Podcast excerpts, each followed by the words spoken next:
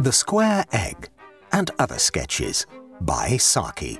Read by Richard Crowest. The Gala Programme, an unrecorded episode in Roman history. It was an auspicious day in the Roman calendar, the birthday of the popular and gifted young emperor Placidus Superbus. Everyone in Rome was bent on keeping high festival, the weather was at its best, and naturally the imperial circus was crowded to its fullest capacity. A few minutes before the hour fixed for the commencement of the spectacle, a loud fanfare of trumpets proclaimed the arrival of Caesar, and amid the vociferous acclamations of the multitude, the emperor took his seat in the imperial box.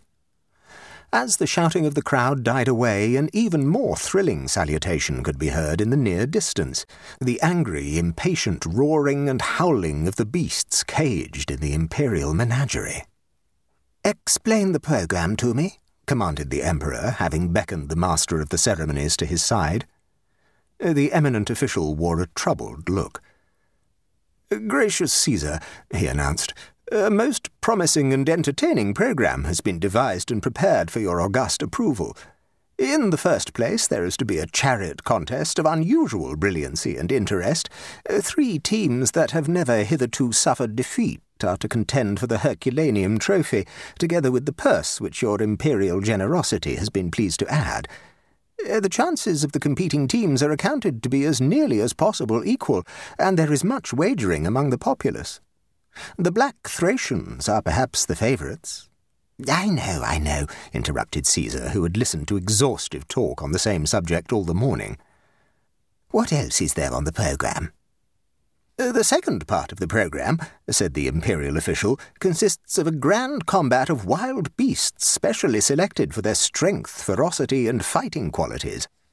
There will appear simultaneously in the arena fourteen Nubian lions and lionesses, five tigers, six Syrian bears, eight Persian panthers, and three North African ditto, a number of wolves and lynxes from the Teutonic forests, and seven gigantic wild bulls from the same region.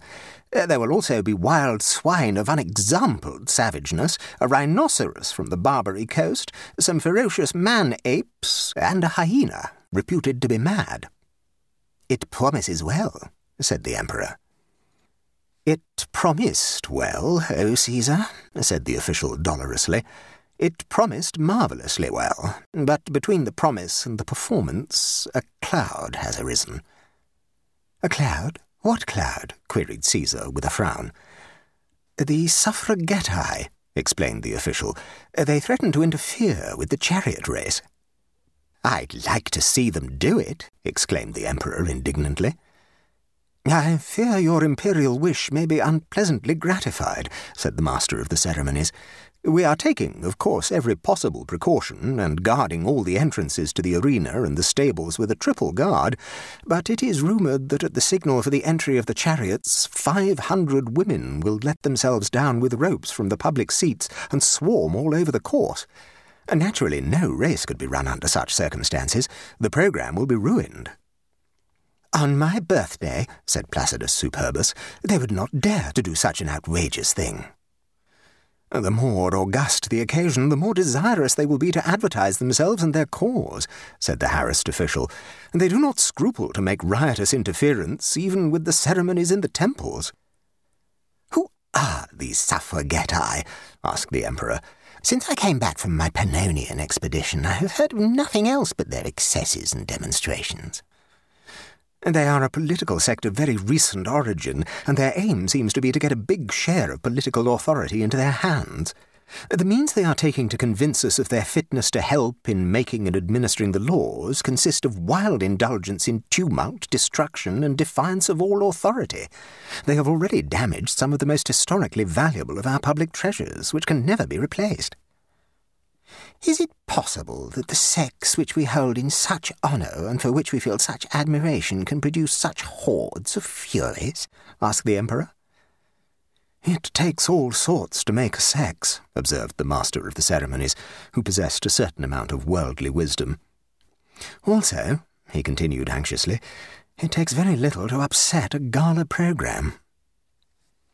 "Perhaps the disturbance that you anticipate will turn out to be an idle threat," said the Emperor consolingly.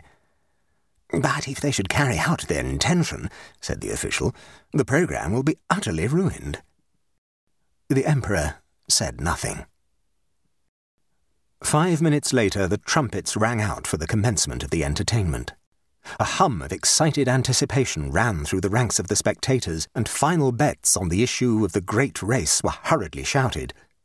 The gates leading from the stables were slowly swung open, and a troop of mounted attendants rode round the track to ascertain that everything was clear for the momentous contest. Again the trumpets rang out, and then, before the foremost chariot had appeared, there arose a wild tumult of shouting, laughing, angry protests, and shrill screams of defiance. Hundreds of women were being lowered by their accomplices into the arena. A moment later they were running and dancing in frenzied troops across the track where the chariots were supposed to compete.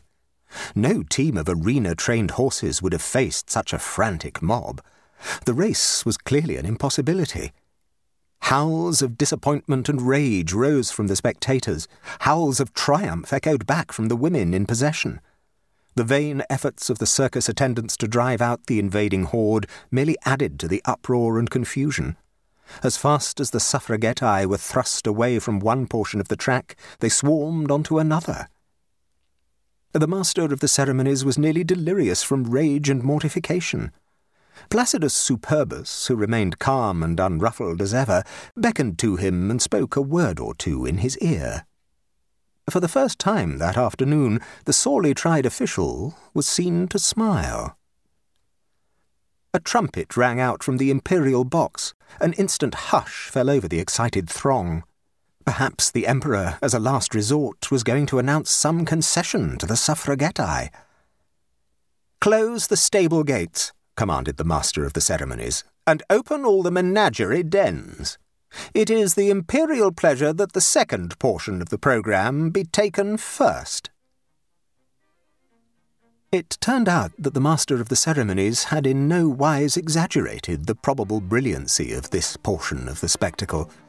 The wild bulls were really wild, and the hyena reputed to be mad thoroughly lived up to its reputation.